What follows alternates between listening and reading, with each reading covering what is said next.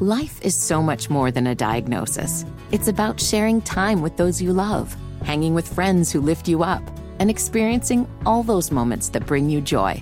All hits, no skips. Learn more about Kisqali Ribociclib 200 milligrams at kisqali.com and talk to your doctor to see if Kisqali is right for you. So long live singing to the oldies, jamming out to something new, and everything in between.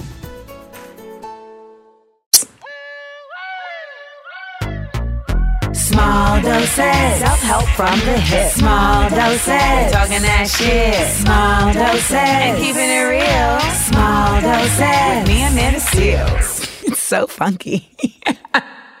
Small doses. So today, we're talking about Type A personalities. Now, I am absolutely a type A personality. Uh, they say that type A personalities are people who are very focused, very driven, very condescending, uh, very organized, and very meticulous. They're very detail oriented and they are hardworking. And sometimes they can be very short and blunt because their brains are working at a very fast pace. And I am all of these things. And I feel like there's a lot of people who are out there who are all of those things too, and who have actually had to face how those things can be positive and negative in their daily lives. And I definitely understand that. And so I want to talk about that. I also want to talk about the fact that we have the amazing John Early on the show. If you have seen the show Search Party, then you know who I'm talking about because Elliot is everything. Okay. So John Early is stopping by. And he's going to talk about him being a type A personality. And of course, he's going to talk about why I like him on people I like. So let's get into it. Let's get these gems a dropping. Jam dropping. Jam dropping. Jam dropping. We dropping on these hoes. so this week's gem dropping is all about perfectionists versus overachievers. Mm. Again, close in relation. However, there's differentiation. so, first off, perfectionists. Perfectionists are people who consider perfection to be the only goal for success. They're people who consider all of the options to mean nothing if it didn't come out absolutely flawless. And they feel like if they haven't done it flawlessly, then it's always a reflection of themselves. When we talk about overachievers, overachievers are people who are always considering doing more than just the base of what's presented to them. They consider themselves to be able to achieve higher than the average and they considerably push themselves to do so. Now, there are per, there are overachievers that can be perfectionists. However, there are times when being a perfectionist can get in the way of being an overachiever. So here's the doozy, all my perfectionists out there. I feel your pain. Okay? Because I feel the idea of wanting things to be just so. And especially if you're an artist, like you have this vision in your mind of just like, this is how it looks. And if it looks this way and it lands this way, then it'll be great. And the problem though is that when we start applying that to our lives, we run into a lot of issues because you can't control every element of a situation. And so once the elements are out of your control, that means you can no longer control if it's perfect. And so if you're in a scenario where the elements are beyond your control, but yet in order for it to be considered a success, it has to be perfect, that's a lose lose addition. Okay. That's a two plus two equals elephant kind of scenario. And we can't have that, folks. We can't have that because you will work yourself into a tizzy. You will work yourself into a frustration level that sometimes can work you into simply just doing nothing because of the fear of failure. I feel like a lot of people who are perfectionists end up just trying to not put themselves in a situation where they'll be disappointed. And so they'll sometimes just put themselves in a point of stasis. And we can't have that because everyone's got to continue moving forward. Because if you don't move, you die. That's basically how it works. Now, overachievers are oftentimes perfectionists because that's kind of like what drives them to overachieve. But we also have to work on that too. Overachievers are folks who are saying to themselves, like, you know what, it's it's not enough. I can do more. I can do more. You could drive yourself crazy saying that too. But I will say that I feel like I like working with overachievers more than I don't because what it does is it makes you say, I can always reach deeper into my bag. So when I work with writers, I really feel like I have a gift of getting folks to get the best parts out of them and to basically like overachieve from where they thought they had hit the ceiling. I call it the genius box. And basically, I've talked about it before, I believe, on the show, and I'm gonna talk about it again, where we step into the genius box. And what that is, is basically like deciding that you are going to elevate beyond where you thought the ceiling was into a level of genius. And that can happen in like any field. I know I'm talking about writers, but if we have people out there right now who find themselves in a place where they're like stuck, but they're like, I know there's more that I can do. And you are an overachiever. And so you feel really frustrated about the fact that you can't figure out the next place to go. Challenge yourself to just like step into the genius box. I know that may sound stupid because you're just like, what box, bitch? Where is the box? The box is a proverbial box. All it is is just perform, all it is is just telling yourself that there's another dimension that you can go to. And once you go to that space, you feel better about the fact that you've given all of yourself to the project. And if it doesn't win, at least you know that you left nothing on the table. And that's what overachievers do. They don't leave nothing on the table. They give it everything and they say, wait, is there more? We're the ones who are in your class asking for extra credit. And you're looking at us like, God damn it. Because now, if there's extra credit, you feel like shit. I didn't do everything I had to do to get this grade. That was me. I was the one raising my hand, like, is there anything else that we can do with this assignment that you haven't told us? Is there any more work? Can we have some more work? That was me. I know you hated me in your class. I'm sorry. I'm sorry, because I'm still that person. I'm like, are we doing enough work today? I'm the overachiever who wakes up every morning and people will ask me, like, Amanda, like, how do you stay confident? Like, how do you stay motivated? How do you stay focused? And I'm like, because I feel like every morning I wake up and I'm just like, there's more to do. There's more to do. I get over I get over the trees and I look over like there's more trees over there. I want to see what's on the other side of them trees. And then I see some more trees and I'm like, what's over on them trees? Now the task for the overachiever is to stop and smell the trees. See, this is the thing. Sometimes we're so involved in overachieving and in looking on what the next thing is that we can do that we don't necessarily give ourselves enough credit or enough enjoyment in the accomplishment that we've just made. And with perfectionists, sometimes that never takes place in general or ever because it's hard to do anything perfect. So, how can you ever get an opportunity to celebrate? You know, the thing about being a perfectionist is forcing yourself to know that true perfection is simply in just doing your best. That is the best that you can do to achieve perfection. Give it your all. And there's people who I feel like may have been in different activities in life that demand perfection and it trains us to be a certain way. Y'all, I was a gymnast, okay? Where you think the perfect 10 came from? It came from us. Shout out to Nadia Comaneci. But in gymnastics, it's like you doing shit over and over and over and over again with the goal of I'm gonna do it, I'm gonna do it perfect this time. I'm gonna do it perfect this time. But what a real good coach teaches you is that everyone's version of perfect is different you know, and that for me, like perfect would be just having my leg straight on a back handspring for once on this damn balance beam, please. You know, for me, perfect on vault would simply just be doing a vault that wasn't the lowest level vault possible. Y'all, I was so trash at vault. It was embarrassing. But that was like what real perfection ended up being taught to me as my coaches were teaching it. And that's what allowed me to be an overachiever and not get caught up in the limitations of thinking that if something isn't absolutely 100% exactly how you thought it was going to go, that it's a fail. Life is imperfect. You are imperfect. Overachieving is just saying, you know what? These cards you gave me are great, but not only am I going to figure out how to win this game, I'm also going to build a house with him as well. DMT. We're serving it. All right, it's time for my favorite segment of the show, DMT, where we go into my DMs on Instagram and answer questions that people have sent in regards to the different themes right here on Small Doses, potent truths for everyday use. So, our first question is Do type A personalities sleep? Where in the hell do they have the time to be detailed about everything? I don't understand. So it's funny that you say that because I feel like there actually are a lot of people who who give too much credibility to like the not sleeping of things. Like I've always hated Nas's line, "Sleep is the cousin of." I never sleep because sleep is the cousin of death. Because I'm like, actually, no, sleep is the sister to sanity.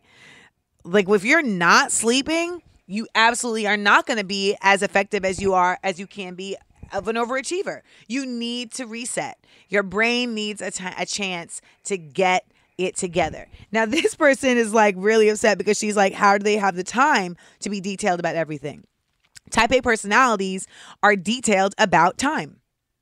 That's how they have the time. We are very detail oriented about time management. That's why we get so bent out of shape when people are flaky because we're just like, oh my God, like, why are you being disrespectful of my time? Like, that for me, time is such a huge, major con- con- for me, time is such a huge, major part of like my life and how I function. And it's a cornerstone for anybody who's dealing with me in terms of professional, personal, or even romantic relationships. Like when men don't have respect my time, when they show that immediately, when they have this like very laissez faire, cavalier attitude about like how they use my time or how they set up things with me, it just says to me like this isn't going to work because if anything, my time is only going to get less flexible with the work I'm doing. And I need to be around people who respect that and understand that when I take time to like talk to them or hang out or do stuff, like it's not that they need to like, un- it's not like I need to hold that over their heads, but we all have to respect, especially as adults, that like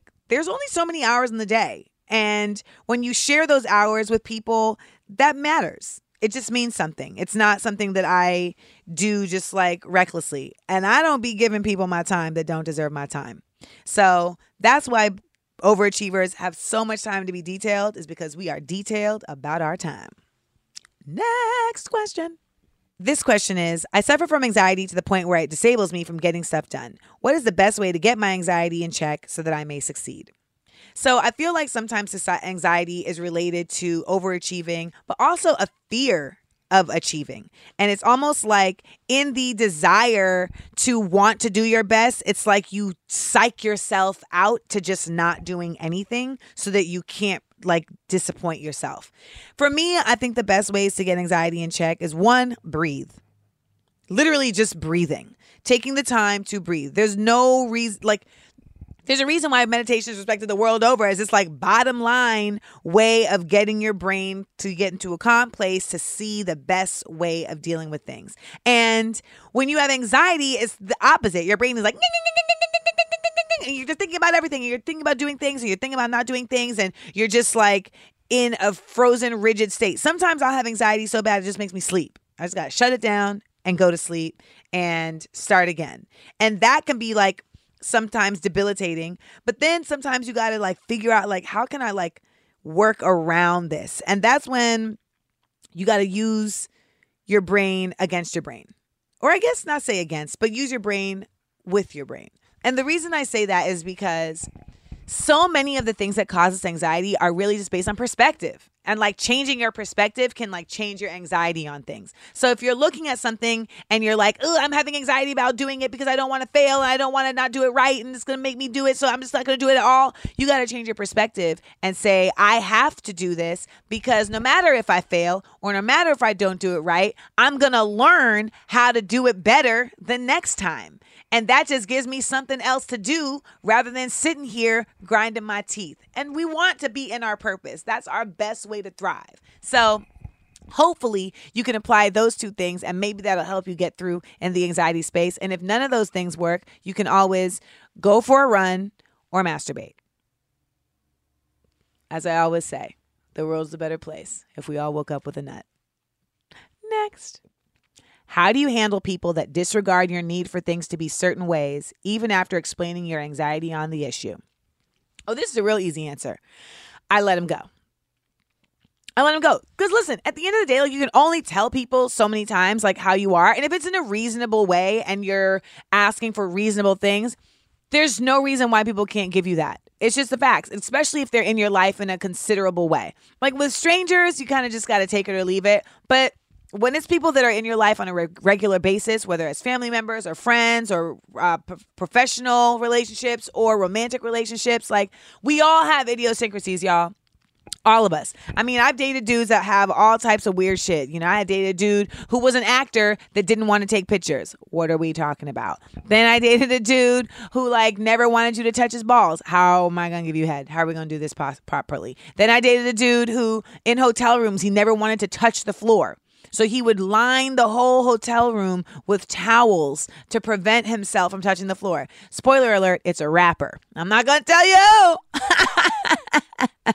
but you know his music well. Um but like you just have to decide like okay is is you know when you're on the other side of that you're like can i handle this or not? When you're on the flip side and you're the person with the anxiety and you're the person with the specificities you got to be respectful too of like am i am i being reasonable?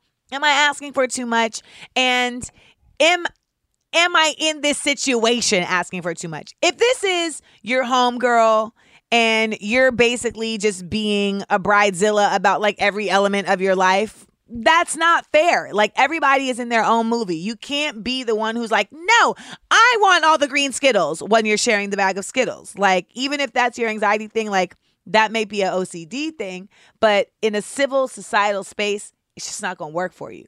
So I think that what you have to do is first assess yourself and what you're asking for and the reasonableness of it and the manner in which you're asking for it.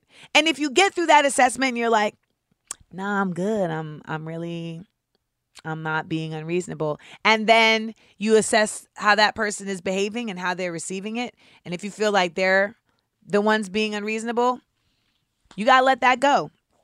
You cannot beg people. All you can do is let people know this is how I want to be treated and give them the empowering choice to say yay or nah. Next question how do you balance an anxiety ridden, low key hostile, and controlling slash perfectionist personality within a relationship? How do you reconcile that behavior pattern to compromise and adjust to another person? Tips, tricks, and how to's are welcome. Well, that's a doozy because I feel like sometimes that can also be a sign of like personality disorder, you know, and there can be some narcissism going on in there the reality is that like we all have to be aware of ourselves. If you're a type A personality, like you have to know your shortcomings and you have to know like these are things that I'm really good at and these are things that I'm working on. And you have to understand that there are going to be like people who don't necessarily want to have to deal with that. And you're going to have to understand that there's things that you're going to have to adjust to create some ease in your daily life. Now, for you being on the other side of that, you're going to have to make the choice on if you want to take that journey with someone in trying to be patient with their adjusting. Because it's not something that's going to happen overnight. Like, and it's going to be something that has to actually like have real task oriented things attached to it. They gotta go therapy, girl. They gotta be like sitting with somebody, like, okay, this is what you're gonna do when this happens. This is what you're gonna do when this happens. This is how you're gonna think about this. It's a real thing. It's work. That's the talk about when they say you gotta work on yourself. That's what they mean. You gotta actually like do the work. Now, this person you're talking about sounds like not only are they a type A, but they're also an asshole. Yeah, yeah, yeah. That's a doozy. Um, just because you're a type A doesn't mean you're an asshole all the time, but there are certain significant traits about type A that within our society, especially as Americans, are considered assholey. Like when you're very meticulous, when you're demanding about things being the way that they said they were going to be. You know, when you are very uh, detail oriented, people call you difficult. These are things that people love to say about type A personalities and they like to make it like a negative thing. But when it's a physician, who's working on your heart, you want them to be detail oriented. You want them to be difficult in giving up. You want them to be absolutely like on point about every single little element of things and you want them to demand that they're going to go the distance. So you want that in certain spaces. I get it. Maybe you don't want that in the bedroom. Maybe you don't want that at the beach. And that's understandable too. But if you're with somebody who's like that, you have to find out if they want to change that. If they feel like there's a need to adjust that to make you both have a better union. If they don't want to do that, there's nothing you can do, sis. And that's them facts. Next question Do you think being type A stems from something deeper than just an inherent behavior and can be rooted back to something else in a person's life? Well, let's think about that. You know, I mean, I think that there could be situations that push somebody to be like, well, that ain't going to happen again. I'm now going to be super detail oriented and over achieving and all of these things because I don't want to be on the losing side. I can see that. Also, I think sometimes it has to be with like who you're raised by. Sometimes it's just genes, y'all. Like my father is the type A in my mother and father's union. I wasn't raised by my father by any means, but there's certain times where I do shit and I'm like, damn, he got me again. Like when I eat a bag of Doritos and then I fold the empty bag before I throw it away, I'm just like, God damn it, he's still in there. You know, every time I sit down to watch Star Trek, because I feel like sci fi is the trait, sci fi is the genre of choice for type A personalities.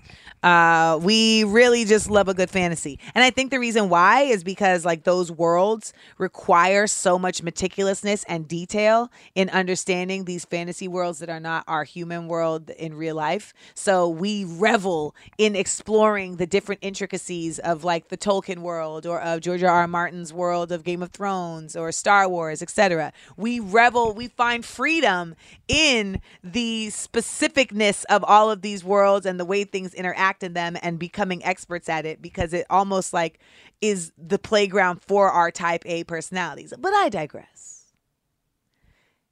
Is it inherent? I think it's just a matter of some cases or not. I'm not a professional, so I haven't done the research on it, so I'm not really sure. But I absolutely believe that there's definitely like circumstances that can happen in your life that can make you become more of the person that maybe already was in there than you would have had something else happened. Like I feel like had I been raised with my father in my house, I would be an overachiever in perhaps a very um different way because he was not somebody that was necessarily pushing the success of his kids being overachievers. I think he was afraid of it. So he would actually not be supportive of that and I think he would have stripped that from me and had me misusing my overachieving bi- abilities and basically just being I wouldn't say lazy, but I probably I just probably wouldn't have had it utilized in a functional way that's serving the way it's serving me today because he would have suppressed that. I guess I should probably go talk about this in therapy. oh, father issues. That's what happens after you turn 35. You no longer have daddy issues. You have father issues. Yeah, that's that's what growing up is, y'all. One more question. And probably like my favorite one of all of them today. Why are we so so misunderstood? Especially type A women of color. Instead of being seen as fragile, we're often seen as frigid, cold, controlling, emasculating. The list could go on. But type A white women, well, they get to lean in and be celebrated for it. I literally just had this thought the other day. I'm not even shitting you. And I said to myself, I was like, you know what? Sometimes I will be like, damn, like, how are you gonna like get the love you want when you're this kind of person? When you're like neurotic about certain things and you're very like specific and you want things done a certain way. And I'm like, there are white women living like that right now that are living their best lives. They're being perfectly accepted and loved for, and those things are considered not flaws, but the way that they are, and it's fine. And I don't know if it's a black community thing. But she's this individual is a sister, and I completely agree with her. It's like within the black community, it just seems like when we have those types of traits, it gets looked at as like we are the problem and you see it in like characters in movies. The the character that comes to mind is Vanessa Williams' character in Soul Food, because like she's like the most successful of everyone in the family, and she's like very like clear and cut and definitive about like what she wants, what she's doing, what her purpose is, etc. And everyone looks at her like she's just cold and she's just not fun. And you know, anytime that she does let loose, it's like, oh, look at Auntie, she let loose today. And it's like I'm not a one singular sided person. I mean, I save the best for last. See what I did there? Um, it's Vanessa Williams restaurants for everyone that wasn't born in the 80s. You went and saved the best for last. And then there was snow falling in the video. It was a moment. Um, fun fact the artist Lion Babe is Vanessa Williams' daughter. Did you know that? Mm-hmm. Pretty cool stuff. Anywho, I just wish, to your point, that like we weren't seen as that way. I think the reason why we're viewed that way is because honestly, like there's this notion of like black women particularly being like mammies and being these warm, nurturing beings. And even if we within our community didn't create that stereotype, like it absolutely is pervasive outside of just like the space where it was created. That's the problem with stereotypes. They end up invading all spaces, even the spaces of those that the stereotype is about. And then it gets accepted within that space. And there's like, we see these images always of like, you know, the warm grandma and, you know, the, the black woman being like big mama and this idea that it's like, you have to be the nurturer at all times and there's just different ways to nurture and different styles and i think that when we exist outside of that like very well displayed example, then it's like you're no longer considered a part of doing that work. I know for me it's like I have a I have a deep voice. I really don't have any time for nonsense. And sometimes I get misconstrued because of my sarcasm. And it's it's like, oh, like she's cold or, you know, she's an asshole. And it's like, I'm actually like a super kind, warm person, especially in like specific contexts. I've got all the patience in the world for animals, for children, for those who are, you know, disabled in any type of way, for the sick. You know, the, the reality is, is that I have absolutely zero patience for stupidity and willful ignorance. And it seems like that's a lot of times who we're coming in contact with on a regular basis. But sis, you know, I want to send out to you some love and I'm in your struggle. Trust me, I'm in your struggle. You know, uh, I have to change my voice when I call customer service if I want to really get the help that I want. I can't hit them with the hi, I really would like to get my phone activated. I have to go, hello. Hi, so I was calling to get my phone activated. And like that doesn't even sound like me. It sounds like I'm wearing a bonnet as I'm making the call. Uh, and not like a Tami Roman bonnet, but like a Little House on the Prairie bonnet. But the reality is is that you know at the end of the day all we can be is ourselves. There's a reason why my instagram profile says i'm not for everyone and it's because i'm not. And we are in a world where there's all different types of people. The media controls a lot of what is presented but you can only control what you present. And unfortunately we just haven't reached a point where everybody is accepted for who they are but you can accept you for who you are. And the truer you are to yourself, I feel like the laws of attraction bring people to you that respect you and love you for that truth. People I like. Yeah. So today on People I Like, I'm just, you know what? Let me just say this. I'm so scared. I already know. Like, if we went to high school together, Yeah. do you understand the productions that would have Oh, went yeah. on? I mean, I just feel like it would have been incredibly mind blowing, like VHS tapes of us just Absolutely. And like we would have taken advantage of like biology projects. Like we would have made funny yes projects, required projects. We would Required. have turned it out. Yeah, we would Yeah. absolutely turn it out. I'm talking to the indubitable, the incredible, the hilarious Mr. John Early. Hello. Thank you for having me here, Amanda. Um, you're like having a kind of like a you're having like a moment. Is that true? I think so. Okay, cool. Yeah, your toes having the moment.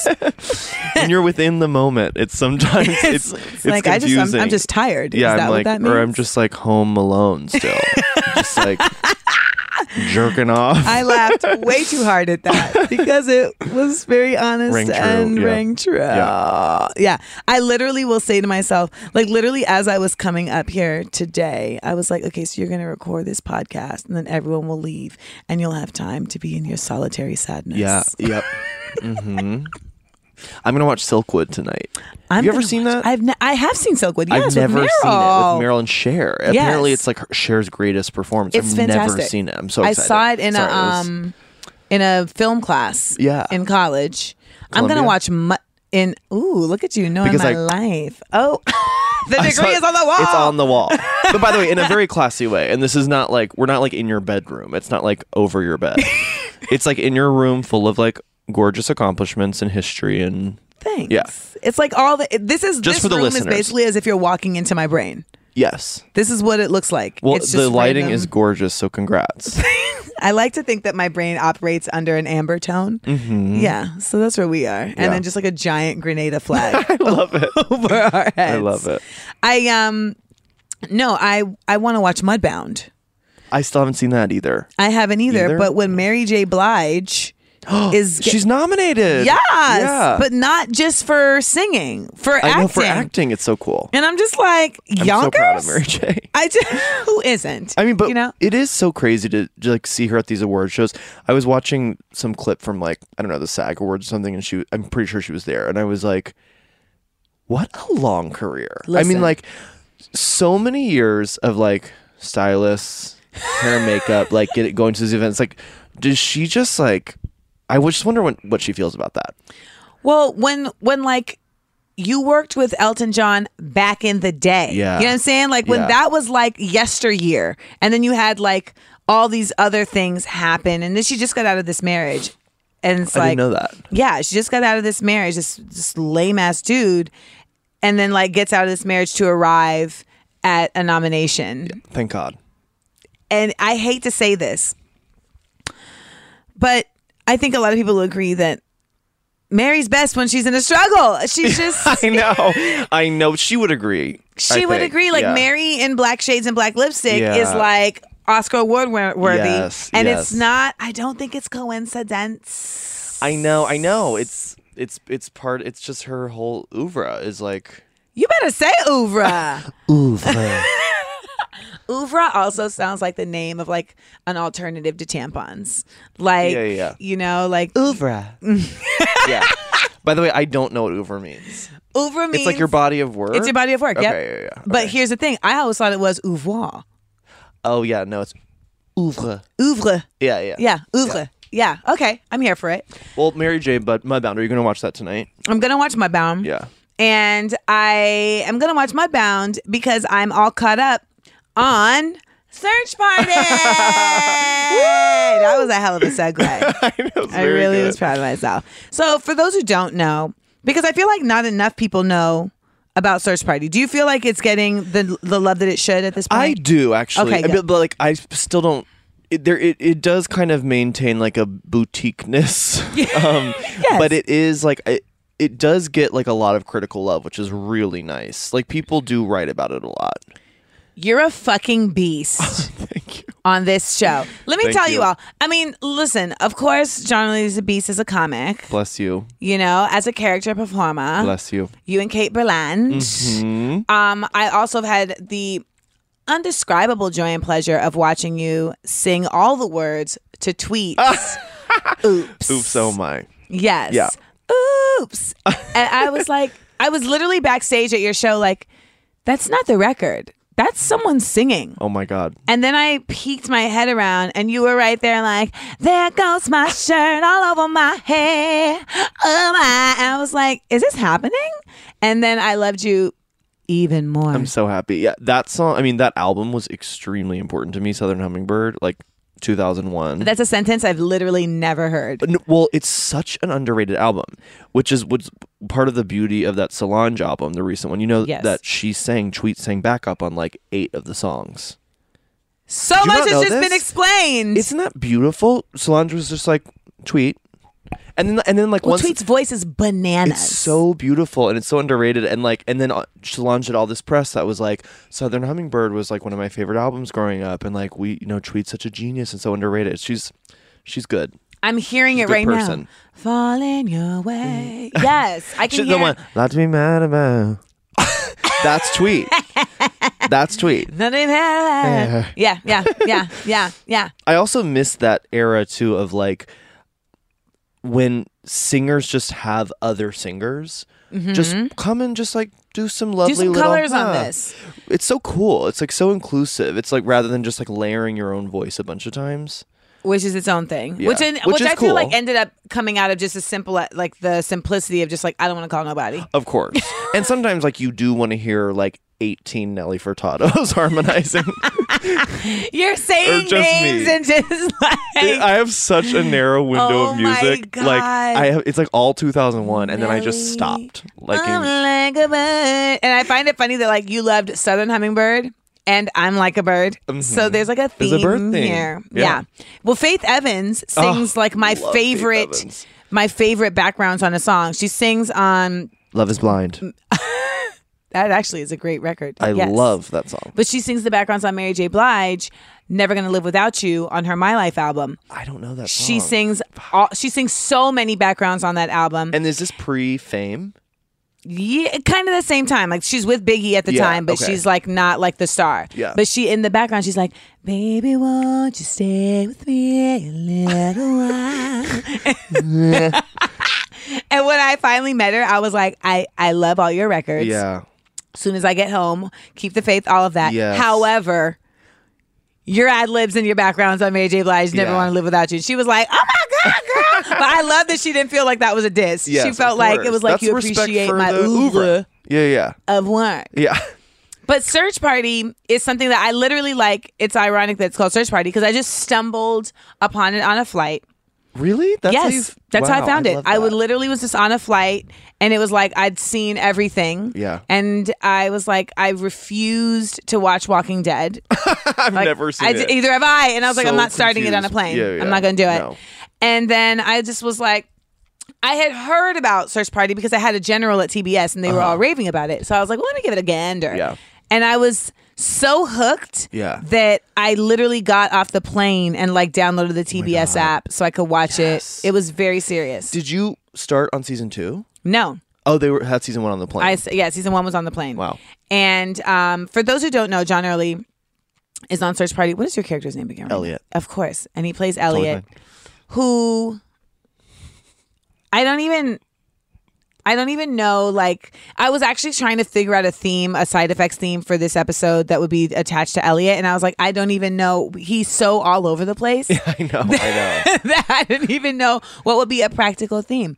So in playing Elliot, I would say that one of my favorite aspects is the costumes. Yes, yes.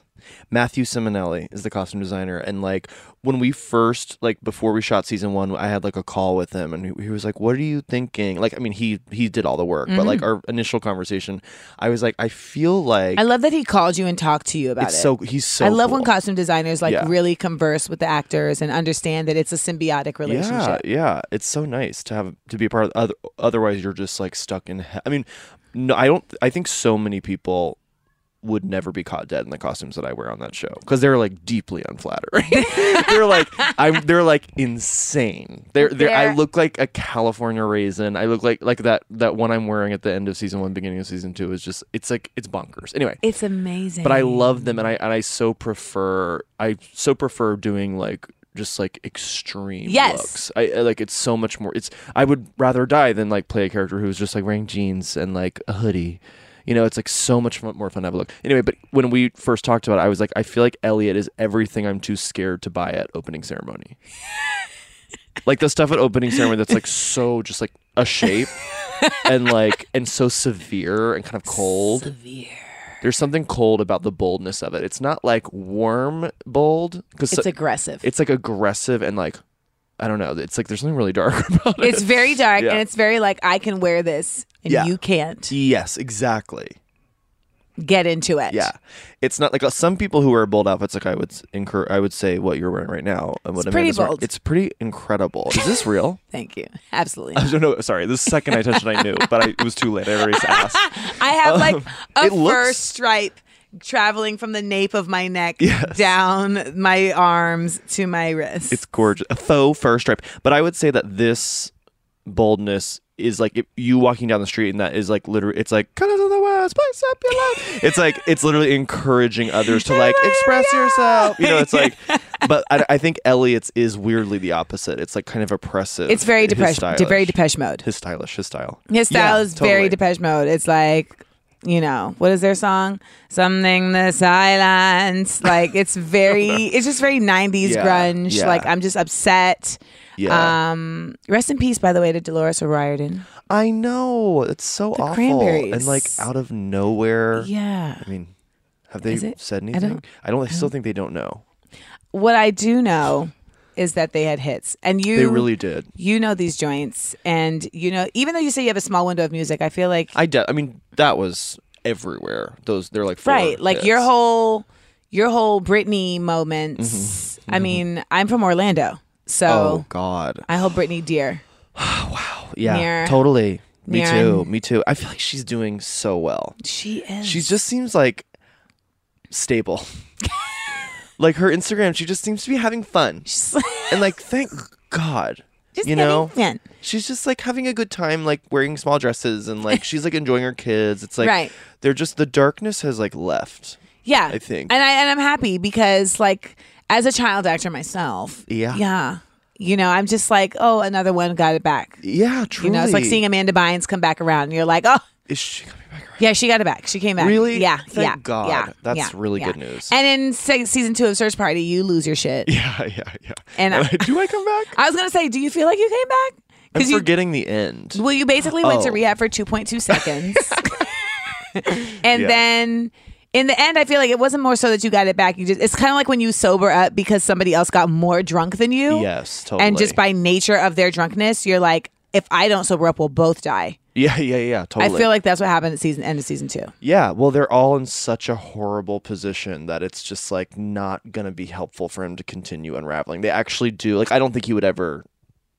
He's not trying to make a, some sort of choice for the group. Like I, I just think I just think it's like they're so screwed that he's just like I have to just get it together. I also think he just did not like the introspectiveness of rehab. And so he's just getting the hell out of there. Right. And but he's but he's rebranding it as like I actually it worked. And it Mm. was amazing and I learned things about myself, but really he's just like help and like I don't want to be in therapy. I don't like it. Yeah. Like I thought I was in a dark place, and then it got darker. yeah, yeah, yeah, exactly. So he's just like again lying and you know Yeah. but but I do I do think he does have his own kind of like wisdom and kind of He does. he's cool. Like he's, and we let her have the front seat. Come on. Every Yeah, time like- I see John Early, I say this to him. That is my favorite moment in television of 2017. I What need an you honor. to understand. And I What watched an every honor. episode of This Is Us, but that was my favorite. Literally, th- oh my God, I can't explain it to y'all. You just have to watch episode. two season two. Is it season two? Yeah. episode two, season two. Yeah. They're going through the border. And they're trying to figure out how they're going to like explain to the border agent why someone in the car doesn't have their passport. And Portia suggests, well, maybe we'll just say that we got uh, we got a, a, a hitchhiker, Yeah. and we just were giving them a ride. And Elliot says, "And we let her have the front seat." but the emphaticness Yeah. of this, I you know, I made a GIF for myself. Can you send it to me? I will. Oh my yeah. god, thank you so much. This is the t- but this is the things you do when you have other shit to do and you're Of like, course. what's something really like not important that I could Yeah. spend time doing right now mm, other than writing Careful, my it's book? important. Yeah. it is important. And that's why you're here on People I Like. Thank you so much, Amanda. It's it, I'm blushing. I wish the viewers at home could see. You really are though. Or maybe it's just the amber lighting. It could be the amber lighting, but I'm also feeling heat in the face due to like just having compliments directed at me. it's But also thank you. like kind of hot in here. It's flushed. Mm. But and you know, thank you for having me on your show. of course, you were so good. I had you a were blast. so so good. Thanks. that was And a crazy crazy show. It was It was like a good time. yeah, it was a good time. It was a good time. Thank you for doing it. That one time. Can we talk a little bit about being a type A personality? Yes. yeah.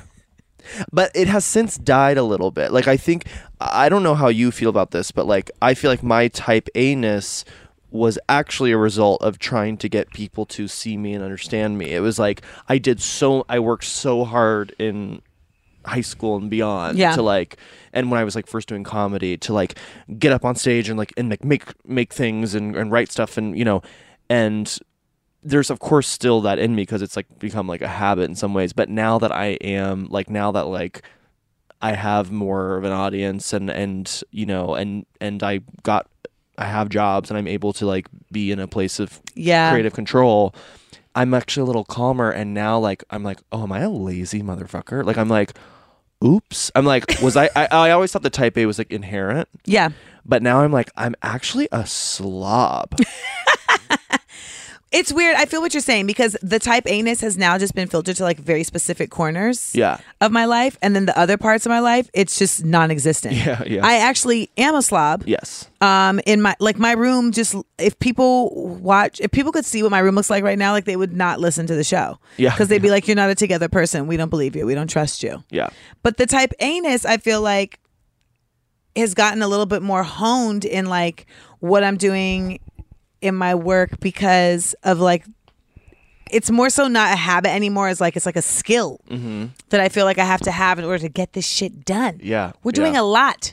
Yeah. Like you're writing the show. Yeah. You still do your stand up show. Yeah. Mm-hmm. You still do stand up in other shows. Then while you're waiting, I mean, even just waiting for a show to get picked up is a certain skill. Yeah. Yeah. Yeah. Totally. That's a certain very task that you- tricky emotional skill. Yes. Yeah, like yeah. you have to really negotiate that and It's a navigate financial that. skill too. Learning how to budget. Learning how to Yeah, budge. yeah, Yeah. yeah. And I'm not good at that. no, No. no. I won't lie. I walked into Gucci today like, what do you got? Yeah, and yeah. I had to leave. I was like, Yeah. Amanda, You can't. keep it together. it. When I was in I high school, I had a Gucci. teacher. I had a per- teacher who decided she was going to try and end my type A personality like with one fell swoop. Like she was like, she gave me a B on something that I had done flawlessly. Yeah. And I was like, What was it? it was literally like note cards for an essay. Yeah. And I had properly done the MLA format Yeah. of the Which is uh, hard. Yes. And this is before Google, y'all. So I'd properly done. Yeah. Rebecca is laughing so hard. I'd probably done the MLA format of like how you record everything for Right from a handbook, not from Google. Yes. Yeah. And when I turned it in, she was like, "I'm gonna give you a B on this," and I, I'm like, you're not. "Nah, no. Yeah. And Miss Daly was like, um, well, you know, Amanda, I feel like you're going down a road. Mm-hmm. Um, you're going down a road of perfection, being a perfectionist, and I've seen girls go to college and kill themselves. Oh my god. Oh my god. That is so funny. And we're like standing in the library, and Yeah. she, like I want you to know also like I'm in line. There's like people behind us. This isn't a private conversation. Yeah, She's yeah. like, I've seen girls go to college and kill themselves. oh my. over not getting an A. And I don't want you to do that. I'd I rather was- you kill yourself now. Right. And I was like, um, I don't I don't think that that's a precaution that we need to take with Yeah. this assignment. yeah. This here assignment right here. And she was like, "Well, I think it's never too late to start getting it in check." Oh. And I was so livid. and she would yeah. not budge. She Yeah. would not budge. She gave me a B for this freaking assignment. I'm still upset about it. Yeah. Um, and what was annoying is that she, her her whole plan just triggered my type anus Mm-hmm. Of course. of even course. more because it was like, bitch, I'm gonna show you I'm not crazy yes. just by showing you how I'm pointing and how naturally, organically still I am in my peacefulness that I'm gonna take ownership with all the effort right now. I mean, it was literally as if I became like my type anus when I was in freshman year of college, we were doing yoga and Mm-hmm. we had to do yoga every morning and Mm-hmm. I got a B in, yo- in yoga That is fucked up. because he said you don't know how to get centered and i was like Okay. well, By the way, that is a horrible yoga teacher. you can't get centered. You're also not centered. Um, it's like he also would always have his ball like his left scrotum was always like peeking out of short shorts Yeah. yes and then one of my classmates zoe like wrote an anonymous note like hey tuck your balls in and he like somehow determined that it was her but he spoke to us as a full class and was like i just want to address the class that I don't appreciate the note that was placed in my box about my scrotum. No, no. we were all like, child pose, Oh. child pose. like, but they always like made it like my type anus was like a bad thing. Right, And I feel like I wish I had professors and teachers who would kind of like used it, like to show me like how to use it to my advantage. I eventually came to learn learn about that through therapy. Yeah, totally. But in those cases, like he literally told me he was like, Amanda, uh, what do you think about when you're in child pose? And I was like, I don't know. I'm like writing poems in my head. And he was like, That's wrong. Th- uh, that is hilarious. That there's any wrong and right. And, like, Absolutely. that's so funny. And then he told me that my warrior poses were too good. And I said, What do you mean? yeah, yeah. And he said, Because you're applying your gymnastics training, and that's not really what we're doing here. Yeah. And I was just like, like it this this ruined yoga for me Yeah. forever. Wow. I tried yoga two years ago, and do it. that was the first time I, I came back to the Yeah. mat. back to the mat. Back to the that's your new podcast. Back to the mat. Um Shout out to Jessamyn Stanley. That's what we're gonna do. We're gonna do a podcast called Back to the Mat about my journey. Well, that is like like to like I went to acting school and and my whole experience of that was like lots of just like, hey, John, you're um you tend to hide behind the masks, the, the you know your jokes.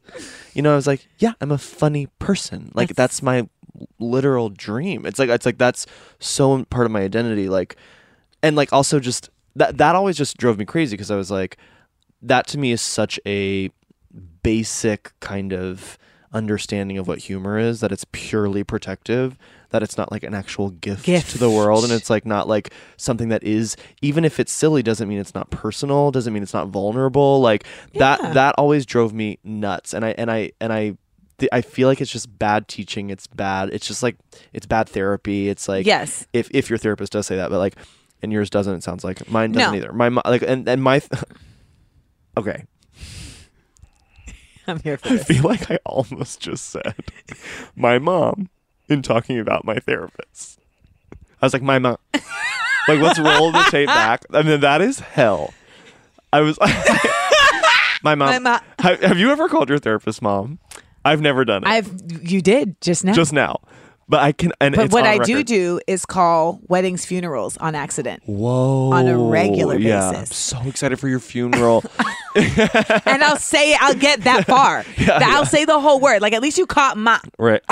I'll be like, I have to go to this funeral. Nope. It's Can I bring a plus one to your funeral? it's That is so. Is there an open bar at your funeral?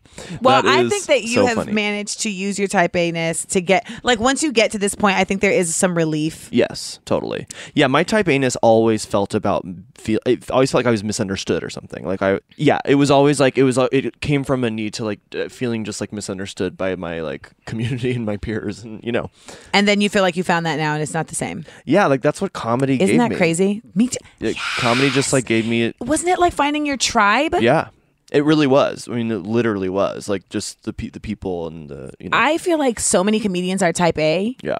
and it's not by happenstance because we're in a field where you like do have to be so kind of like Self motivated. self-motivated, meticulous. Yeah. Like your you, your awareness, you have to be so hyper aware of everything to like find the funny in everything. Yeah. And I feel like that is such like a, a type A personality trait. And I found that when I got to when I got to comedy uh, to particularly stand-ups, it was Mm-hmm. like, oh, I'm not a misanthrope. Yeah, yeah, totally. I don't hate people. I'm not mean.